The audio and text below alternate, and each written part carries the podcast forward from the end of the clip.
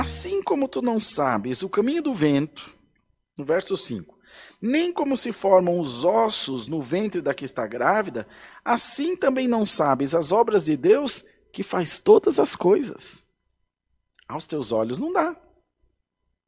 Aos teus olhos não tem saída. Aos teus olhos é impossível. Mas Deus trabalha além da possibilidade. Bendito seja o Senhor. De novo, que Deus deu ao irmão N no domingo de manhã. Quando o impossível se apresenta diante de Deus, ele faz o extraordinário, que é além do impossível.